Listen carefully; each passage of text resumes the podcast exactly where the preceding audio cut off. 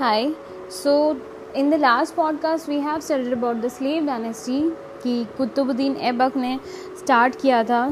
He was a first slave ruler in India उसके बाद इल्तुतमिश आता है। इल्तुतमिश के बाद रज़िया आती है। रज़िया के बाद हम देखते हैं बहुत प्रोमिनेंट रूलर जो आया वो था बलबन। और बलबन के बाद कुछ less prominent rulers were there लेकिन Balban was the most important among them So these figures were very important when we talk about the slave dynasty उसके बाद आती है हमारी खलजी सुल्तान का time and Khalji Sultan have ruled from twelve ninety to thirteen twenty and uh, among the Khaljis, Alauddin was a very strong sultan and very ambitious young man he was, and he started to rule from 1296.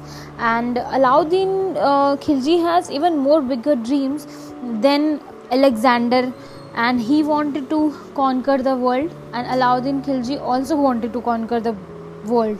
And um, Alauddin Khilji की जब हम बात करते हैं he started building an Indian empire he was not satisfied that we are rolling in northern India और anything he wanted to rule the whole of India and for this thing अगर उसको पूरे इंडिया पे rule करना था what he needed was three things what were these three things he has to win the loyalty of the nobles at first सबसे पहले अपने nobles की लॉयल्टी खुद में चाहिए.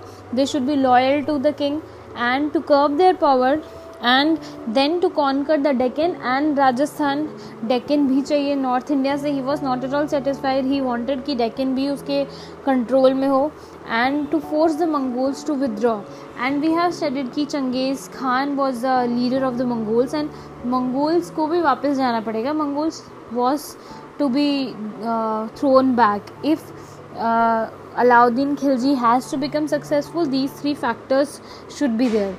Even the Mongols had by now been converted to Islam they were converted to Islam by this time they threatened the power of Sultanate. But in order to do all this he also needed a large army. And uh, he also needed a large army. He gave presents of gold to the citizens when he became Sultan. Yet at the same time, he made it clear that he was a strong and powerful ruler.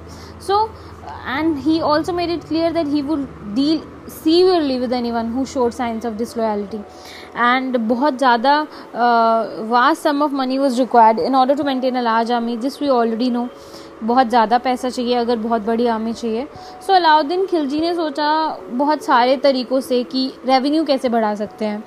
So he increase the land taxes on the wealthier people of the Doab Doab was a fertile area between Ganga and Yamuna so उसने क्या किया जो भी अमीर लोग थे द्वाब के उनके ऊपर जो है टैक्स बढ़ा दिया। Addition to this, he kept a strict watch on the revenue which the nobles got from their land. तो उसने उन पर भी नज़र रखी कि रेवेन्यू कितना मिल रहा है नॉबल्स को। एंड उनको बिल्कुल भी अलाउड नहीं था कि वो कुछ भी अपने पास रखें that did not belong to them लेकिन हमने पहले हमने पढ़ा था कि नॉबल्स सारा ही अपने पास रख ले रहे थे जितना भी रेवेन्यू जनरेट हो रहा था। पर यहाँ पे they was a strict watch over the nobles कि वो उतना ही रखें दैट बिलोंग्स टू देम ना कि वो ज़्यादा ले लें। एंड uh, जितने भी प्राइजेस थे गुड्स के दे वर कंट्रोल्ड सो दैट हर कोई आदमी जो है बहुत ज़्यादा प्रॉफिट ना बनाए और everybody is able to pay the price of the things whatever is demanded एक और जो बहुत इंपॉर्टेंट चीज़ अलाउद्दीन खिलजी ने की that was he ordered a new assessment of the cultivation land and the revenue that means he now wanted that पूरी तरीके से सारी चीज़ें असेसमेंट होनी चाहिए। सबसे पहले उसके, उसने क्या किया? The land and the cultivation in his kingdom was measured सबसे पहले तो लैंड को पूरा नापा गया कि कितना लैंड है properly so it was measured then उसके बाद क्या होता है? रेवेन्यू कितना आता है? That was assessed on the basis of the measurement जितना लैंड है, उसके बेसिस पे असेसमेंट बनाया गया कि इस लैंड में से हमें कितना रेवेन्यू मिल सकता है। ये ऑर्डर करने के बाद he was also able to record the amount of revenue collected by various persons and to keep control on it. So so, अगर आपको पता है कि दिस ये ज़मीन का टुकड़ा है इसमें से इतना ही प्रोडक्शन आ सकता है तो you will be able to calculate the amount of revenue it can generate so this was done by Alauddin Khilji and जब हम मंगोल्स की बात करें तो मंगोल्स इतना ट्रबल नहीं कर रहे थे इस टाइम पे।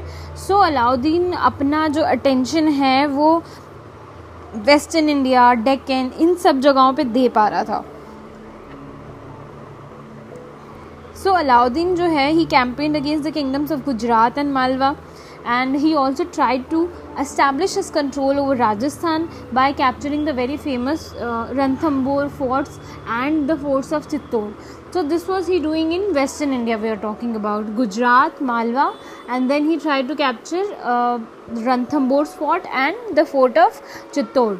जब अलाउद्दीन खिलजी की बात करते हैं तो अलाउद्दीन खिलजी ने साउथ वर्ल्ड बहुत बड़ी अपनी एक आर्मी भेजी थी because he has dreams of conquering the world and if he was ruling in north India he would definitely try to go toward south India और जब हम साउथ इंडिया की बात करते हैं if he is trying to go to south India he needed a large army so he has sent large army under the governorship of Malik Kafur so Malik Kafur has gone to the Deccan and gone to the south to capture the places there and इसका सिर्फ़ intention south में जाने का ये नहीं था कि he wanted to cone कर बट उसका ये भी था कि उसको पैसा भी चाहिए मनी भी चाहिए वेल्थ भी चाहिए this was also an this was also a kind of ambition of Alauddin Khilji. Malik Kafur जो है, हर तरफ़ प्लंडर करता है और बहुत सारा अमाउंट ऑफ़ गोल्ड उसको साउथ से मिलता है। और उसने कहाँ कहाँ प्लंडर किया है? He plundered the places and kingdoms of Yadavas जो देवागिरी में थे काकत्यास जो वारंगल में थे, और हयासालास जो द्वारासा मुद्रा में थे। एंड ये रूलर्स जब हार गए मलिक कफूर से so they were allowed to keep their throne ऐसा नहीं था कि ठीक है, तुम हार गए तो you you have to go from this place so this was not allowed what what was allowed was कि those kings can keep their throne but उनको एक ट्रिब्यूट अमाउंट पे करना पड़ेगा to the sultan so Malik Kafur even attack the city of Madurai Malik Kafur ने मदुराई को भी नहीं छोड़ा. He attack the city of Madurai on no northern Indian army had managed to come so far south इतना दूर अभी तक कोई नदन इंडियन आर्मी नहीं आई थी।